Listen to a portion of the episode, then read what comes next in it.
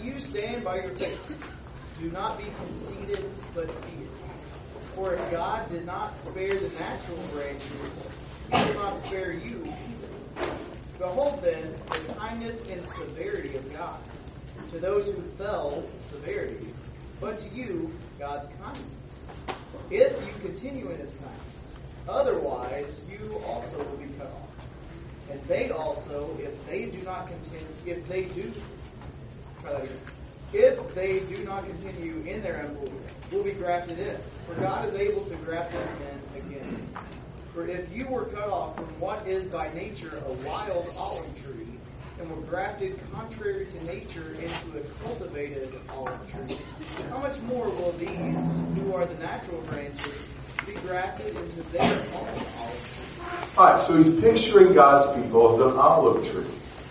And there were in verse 17 branches broken off. Those would be Jewish branches broken off. And there were wild olive branches grafted in. Those would be Gentile branches. And they become a partaker, the Gentile branches do, with the Jewish branches of the rich root of the olive tree. Now the root would be the Jewish patriarchs, the Jewish background that supports them. They depend on a Jewish heritage. Now he's telling these grafted in Gentile unnatural branches that they shouldn't be arrogant toward the branches. Now remember, they don't support the root, and the root supports them. It's important that they do not get the big head because they, as a wild olive branch, have been grafted into this Jewish olive tree. That does not suddenly make them superior in some way and make them to where they ought to, uh, you know, stick their nose out in the air toward the Jews who've been cut off so they could be grafted in. Now he would, he would say, you will say branches were broken off so that I might be grafted in. Quite right. They will be broken off for their unbelief, but you stand by your faith. Do not be conceited, but fear. It is true branches were broken off. They didn't have faith. It was true you were grafted in. You did. But what happens if you lose your faith? It's so important that they recognize that God can as easily remove the Gentiles for their unbelief as he does a Jew. You think about it. If God would cut off a natural branch because of lack of faith, would he not even more readily cut off a wild branch that doesn't even really fit the tree? Uh, so if, if the promises God made to Israel does not prevent them from being cut off, so the Gentiles shouldn't think that they could avoid judgment if they lose their faith and turn away from the Lord. He says if God did not spare the natural branches, he will not spare you either. And, and so he's trying to get the, the, Gentiles not to be arrogant, not to feel like this has given them some monopoly on God's grace, not to be stuck up toward the Jews thinking, well, look at us, look at what we have. Uh, they, they are what they are because of God's grace. And, uh, so that, that's, uh, thought provoking. Um, and uh, so in, in verse uh, 23, well, verse 22, behold then the kindness and severity of God. To those who fell severity, but to you kindness. If you continue in his kindness, otherwise you'll be cut off. So the fact is, there's no once saved, always saved. If you lose your faith, if you don't continue in the Lord, you're cut off. Um, and, and, and, you know, this, it's difficult to study this and, and not come to that conclusion. You know, there is always the danger of being cut off if you don't persist in your faith. Now he says in verse 23, they also, if they don't continue in their unbelief, will be grafted in for God's able to graft them in again. You would assume that it would be easier to regraft back in a natural branch than to graft in a, a wild olive branch. So if they turn back to God, they'll be regrafted into that tree. Uh, really, salvation for the Jews would just involve being regrafted into the same tree they were cut off from. So he refutes both the idea of once saved, always saved, and the idea of once fallen, always fallen. There's, there's a possibility to lose your salvation or to regain it, depending on the status of your faith. For if you were cut off from what is by nature a wild olive tree and were grafted contrary to nature into a cultivated olive tree, how much will these who are natural branches be grafted into their own tree? Which is really Paul's ultimate point. Paul wants us to understand that there is a way to salvation for the natural branches who've been cut off by their unbelief. If they turn to faith in Jesus, then they will be grafted back in again. Rejection of Israel is not final. It's not definitive. It's not irrevocable. There's a way back for them if they choose. Does that make sense? Questions or comments about all that through, through 24? Matt? clarify what you meant by the root being the patriarchal society? I think the roots are like the root is like Abraham, Isaac, Jacob, and that sort of thing. I always thought of it as being more of like the, the scriptures that they, they had uh, back then. I suspect he's dealing with people as being the root. The idea is they're dependent on the Jews in some sense. Jews aren't dependent on them. The root is a Jewish root. However you want to look at what the root consists of. Other questions or comments? Reagan. Is he switching to address the Gentiles here instead of the Jews in the previous verse? Because he says you being the wild olive. Yes. Where did you think he addressed the Jews? Um, he was talking to the Jews in like the last section. Okay. Yeah, I'm not sure where he talked to the Jews. He may have, but I think he is primarily talking to the Gentiles. God's ability to add or remove anyone just reminds me of our theme from chapter 1. The power of the gospel is amazing. God, with the good news, can do absolutely anything throughout this entire book. True. Very true. Other thoughts? 25 to 32. For I do not want you, brethren, to be uninformed of this mystery so that you will not be wise in your own estimation. That a partial hardening has happened to Israel until the fullness of the Gentiles has come in. And so all Israel will be saved, just as it is written, the deliverer will come from Zion. He will remove ungodliness from Jacob. This is my covenant with them when I take away their sins. From the standpoint of the gospel, they are enemies for your sake but from the standpoint of God's choice, they are beloved for the sake of the fathers. For the gifts and the calling of God are irrevocable.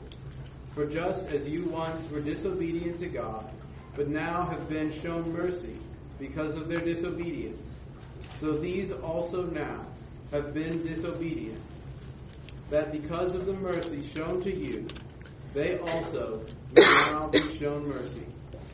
For God has shut up all in disobedience so that he may show mercy to all. A little more challenging section here.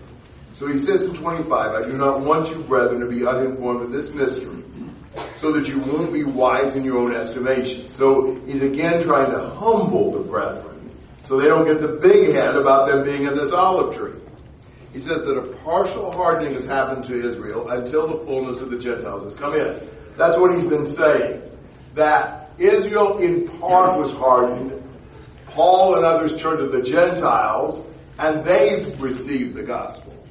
And so all Israel will be saved. That is a challenging statement for various reasons. Um, Paul cannot be making a distinction in the way Jews and Gentiles will be saved because he's been stressing that they're all one olive tree and they're all saved in the same way by faith in Christ he's, he's, he's not saying that Jews can be saved apart from faith, because he's just said they'll be regrafted if they don't continue in their unbelief. And Paul cannot be saying that all physical Jews will be saved, because many Jews have died unsaved. So not all Jews, period, are saved. We're talking about physical Jews. What I think he's doing here is using this idea of Israel and Israel. They're not all Israel that are of Israel. So I think he's talking about spiritual Israel. All true Israel will be saved. Let me suggest for you Isaiah 45. This is a passage I ran across a while back. I'm sure other people use it, but I'm not sure I've seen it used that much. It's Isaiah 45, 25. In the Lord, all the offspring of Israel will be justified and will glory. Well, in the context of Isaiah 45, I don't think he means that every single physical Israelite will be justified in more glory. I think he's using it again in this idea, the true Israel. There's Israel, the fleshly nation, There's Israel, those who have the faith of Abraham. I think he means the true Israel. So all the real Israelites will be saved. They'll be saved with the hardening of the unbelieving mass. He's talking about a spiritual salvation. He's removing ungodliness from Jacob. His covenant with them is taking away their sins. So this is not talking about a political salvation like a lot of people look at this and well this is, you know, Israel was started in 1948 as the fulfillment of this, now all Israel and all that. It's not at all talking about anything political. This is a, a messianic passage talking about the Messiah's role in spiritual salvation. And uh, he says, from the standpoint of the gospel, they're enemies for your sake, but from the standpoint of God's choice, they're beloved for the sake of the fathers, for the gifts and the calling of God are irrevocable. The idea is that God will not revoke his gifts and calling. God will save those who are truly his people. He won't miss any. He, he's, he's committed to the salvation of the Jews who have faith in Jesus. He will save them if they turn back to Jesus. He will save them again. And so we can be confident that all Israel, properly defined, will be saved. God's not going to miss them, not going to forget about them. So he says in verse 30, For just as you once were disobedient to God, Gentiles, you were once disobedient to God, but now have been shown mercy because of their disobedience. When the Jews rejected, Paul turned to the Gentiles and they were shown mercy. So these also now have been disobedient, that because of the mercy shown to you, they also may now be shown mercy. The idea is the Jews will want the salvation that Gentiles are receiving and will turn back to Jesus and receive his mercy too. He says, For God has shut up all in disobedience so that he may show mercy to all. God has shown everybody as hopeless without grace, without the gospel. That's what you see. And so, um, God, God wanted people to recognize they had no other hope than Jesus. Believe in Jesus is the only way of salvation. All right, thoughts and comments through 32. Can you clarify uh, verse 28 again? So is he saying that Jews are the Gentiles' enemy from the gospel's sake? What is that? Yeah, let me look at my notes here. Um,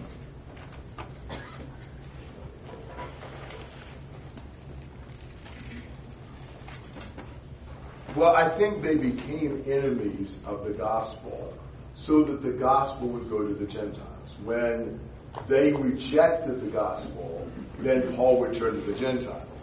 And, but from the standpoint of God's choice, they're beloved for the sake of the fathers. God still loves them and is willing to receive them back when they turn back to God. Okay. Any questions? Jake. You see, you see in Acts uh, how it was the Jews who were so often the troublemakers, Thessalonica, Yeah. the places that I mean, that's why they were being persecuted, and that's why Paul Paul was mostly persecuted by, by Jewish brethren. You're right. And I think even into the days of Polycarp and things like that, it's still the Jews who are causing a lot of trouble. And so, uh, it, for, for Christians to continue in the next generation. And so I think that's the feel. It's like the, the Jews are, our enemies kind of because we accept the gospel. Mm-hmm. Yes.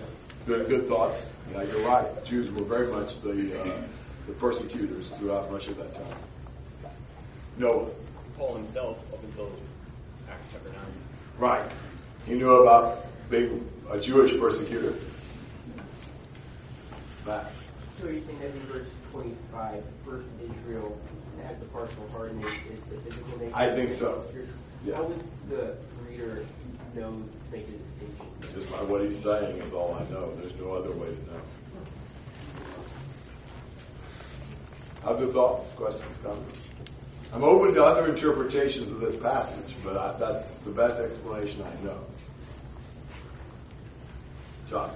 Um, Paul finishes up Galatians with a similar reference to the Israel of God. Um, uh, verse uh, chapter six, verse sixteen. And as for all who walk by this rule that circumcision and uncircumcision don't mean anything, those that walk by this rule, peace and mercy be upon them and upon the Israel of God. So that's probably a similar Yeah, yeah. spiritual phrasing.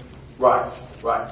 Um, you, you've got just that distinction between Israel and Israel. You've got uh, Isaiah chapter uh, 65. that uses a similar kind of an idea. In uh, verse 13, Isaiah 55, 13, therefore thus says the Lord God, Behold, my servants will eat, but you will be hungry. My servants will drink, but you will be thirsty. Behold, my servants will rejoice, but you will put to shame, and so forth and so on. He's distinguishing between Israel and Israel. The, the Israel the mass and Israel the faithful remnant. And you just got that distinction quite often in the Bible. Anything else? Well, we have come through a lot of profound statements about God. We have seen God's just amazing plan, His amazing nature. And I think what Paul says next is so appropriate. We, this is, this is a, a very logical explanation. So 33 to 36. Oh, the depth of the riches and the wisdom and knowledge of God. How unsearchable are his judgments, and how inscrutable his ways. For who has known the mind of the Lord, or who has been his counselor, or who has been given a gift to him, or who has given a gift to him, that he might be repaid? For from him, and through him, and to him are all things. To him be glory forever. Amen. Amen. I would prefer translating this in verse 33 Oh, the depth of the riches and wisdom and knowledge of God. That is a possibility, and that's uh, in my margin. Uh, so I think that's the idea. The depth of the riches, wisdom, and knowledge of God. They are unsearchable, they are unfathomable, and he asks questions that relate to them. So uh, how, how deep is the knowledge of God? For who has known the mind of the Lord who has become his counselor? God's knowledge is so deep, nobody can know his mind. Can you imagine God, you know, calling up an engineering firm and saying, uh, I need some help on how to get the planets to line up right here, or, you know, whatever. I mean, who would God consult with? Can you imagine him consulting with some, some human entity about how to get this salvation process just right? You know, God, that, that's laughable. It really is. You know, who has known the mind of the Lord? Who became his counselor? Who, who can give God some good advice? That's laughable. It's ridiculous. God's, the depth of God's wisdom, uh, well, is really who has become his counselor, I guess. So his knowledge, who has known his mind, his wisdom, who has become his counselor, who can give him counsel, and then his riches, who is first given to him that it might be paid back to him again. God's riches are so immense. Can you imagine God calling up and asking for a loan? You know, I need to borrow a little money here. I'm a little short. Why? No. Never. So God is so knowledgeable, nobody can know his mind. So wise, nobody can give him counsel. So rich, nobody can place him in their debt. I mean, God is just amazing. And, and I mean, you just can't really say enough about all those things. The knowledge, the wisdom, and the riches of God. They are so deep, they're so vast, they're so immense. I mean, we just need to be more impressed with the greatness of God. We need to be more amazed by God and who He is and what He is and what He's done. So in verse 36, for from Him and through Him and to Him are all things. From Him He's the source. Through Him He's the sustainer. To Him He's the goal of all things. To Him be the glory forever. Amen. Amen. Wow, He deserves that glory. He is, He is, I think, you know, we're, we're, we're certainly a people. We don't have a lot of respect.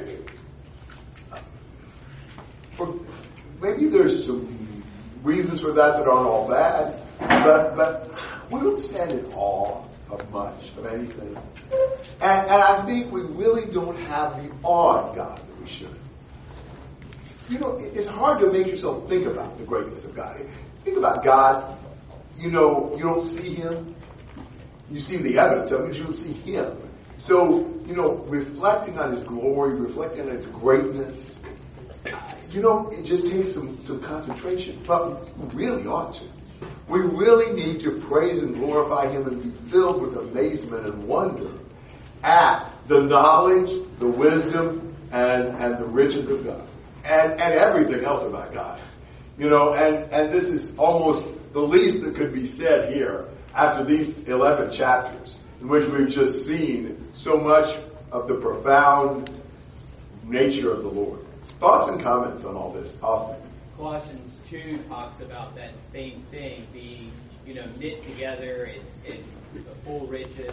I'm paraphrasing here, but and it, ultimately it's in Christ, is what it says there in the, the first few verses of Colossians. And so while it's God here, there in Colossians, it's, it's speaking of Christ and the greatness that we have because He is bringing about the richness, the fullness, the knowledge, the wisdom, and, and those treasures. And a very impressive passage about that in Colossians 2 for sure. Linda? It's a question, really. Um, didn't Paul say somewhere, I can't think where it is, that we have the mind of Christ? Is that Is that not 1 Corinthians 2? Yeah, 1 Corinthians 2.16.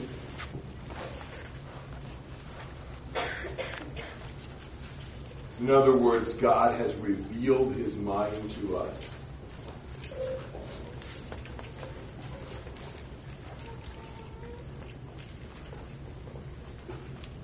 First Corinthians 2.16. Jake?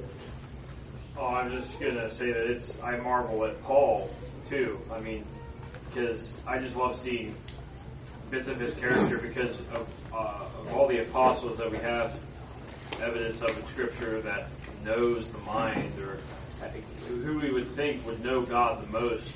We just see Paul explaining all this stuff the best that he can, and he keeps saying, "I'm speaking in human terms." And then he just, he still can't help himself after explaining this stuff. Like, still, look at how awesome God is, though. And, like, I, I, we still can't even figure out everything. We still can't know His mind. We still have to marvel and give Him glory for the perfection that is in His plan. Amen. Yeah, he is amazing. Other questions, comments? Isaiah 55, 8. Yeah. For my thoughts are higher than your thoughts, and are not your thoughts, neither are your ways my ways, said Job. For the heavens are higher than yours, so are my ways higher than your ways, and my thoughts than your thoughts. Amen. That needs to humble us. Wow. We're nothing compared to the Lord. Yeah. Ben. So if, as we look at this, you, you said, I, I think that it's a fitting conclusion of what we've talked about so far, and when we think about all of the things that Paul did, attempted to convey to us, they are deep, they're, they're challenging, and, and as you rightly said, I don't know about some of the questions that we have, but if we think about the depth of wisdom and knowledge of God, that's an encouragement to us. Um, as Jesus says in the Beatitudes, that uh, he who hungers and thirsts for righteousness will be satisfied. We can keep going back to these things and keep uh, exploring the depths, trying to, to get a better hold on how great and wonderful God is, and, and grow ever closer to Him. This is this is a, a statement of who He is and why we should want to try and grow closer to Him. Amen. Yes. Good, good thoughts. Here? Yes. Yeah. So, so seeing how uh, Paul's expression of uh, honor and praise after considers the gospel, it's no wonder he was so active in evangelism and sharing it. Um, and so this makes me think if, if I am not um, as active in sharing about this glorious gospel that God has designed, um, then probably it's because I don't see it as being as amazing as what it really is. Yeah, I mean, you think about it. Uh, several of the guys last night were sharing some things I have no knowledge about, even though I read the books at one point, about the Lord of the Rings and all this kind of stuff and, and all that. You watch a good movie. You want to talk about it. You tell people, don't you? This was really cool. This was this. This was this. You go to a good restaurant. You know, you want to tell everybody. You know, it's natural. You're impressed by good food, good entertainment, and so forth and so on, and you share it. You're excited about it. At a whole other dimension, the Lord is so amazing. We just really show, we judge ourselves by how little we want to talk about it, by how little excitement we have, by how much we, we ought to be sharing with non-Christians the greatness and glory of God. this is more, I don't know if I've ever said it quite this way, but this is more than just trying to evangelize them. We need to do that. But this is also just sharing with everybody around us the amazing nature of the Lord. We ought to exclaim about that, period, and we also ought to evangelize. Uh, but God is so amazing, how can we shut up about it? But we do. Uh, at least I do. And it's, it's definitely, you know, shameful. And just shows a lack of, I don't know, almost awareness of who God is. I think it may also go back to that grace comment, right? We're so worried about the grace that God has given us that we don't want to share that side of it. We don't want to share the, the downtroddenness that our life was, the, the deep despair that we were in, and how grateful we should be to God for His mercy and His grace, that we, we're not humble enough to share it with others. Could be. Good thought. Other comments? I was just, I was just thinking, we praise God a lot of times in a monotone, that we don't, we don't inflict passion into our voices, we don't show our emotions for how much we really appreciate God for being our God and for being so wonderful and uh, powerful. We just we don't show that emotion a lot of times, or I, I don't. Um, enough. We can at least express ourselves in song for a little bit. We've shifted a lot.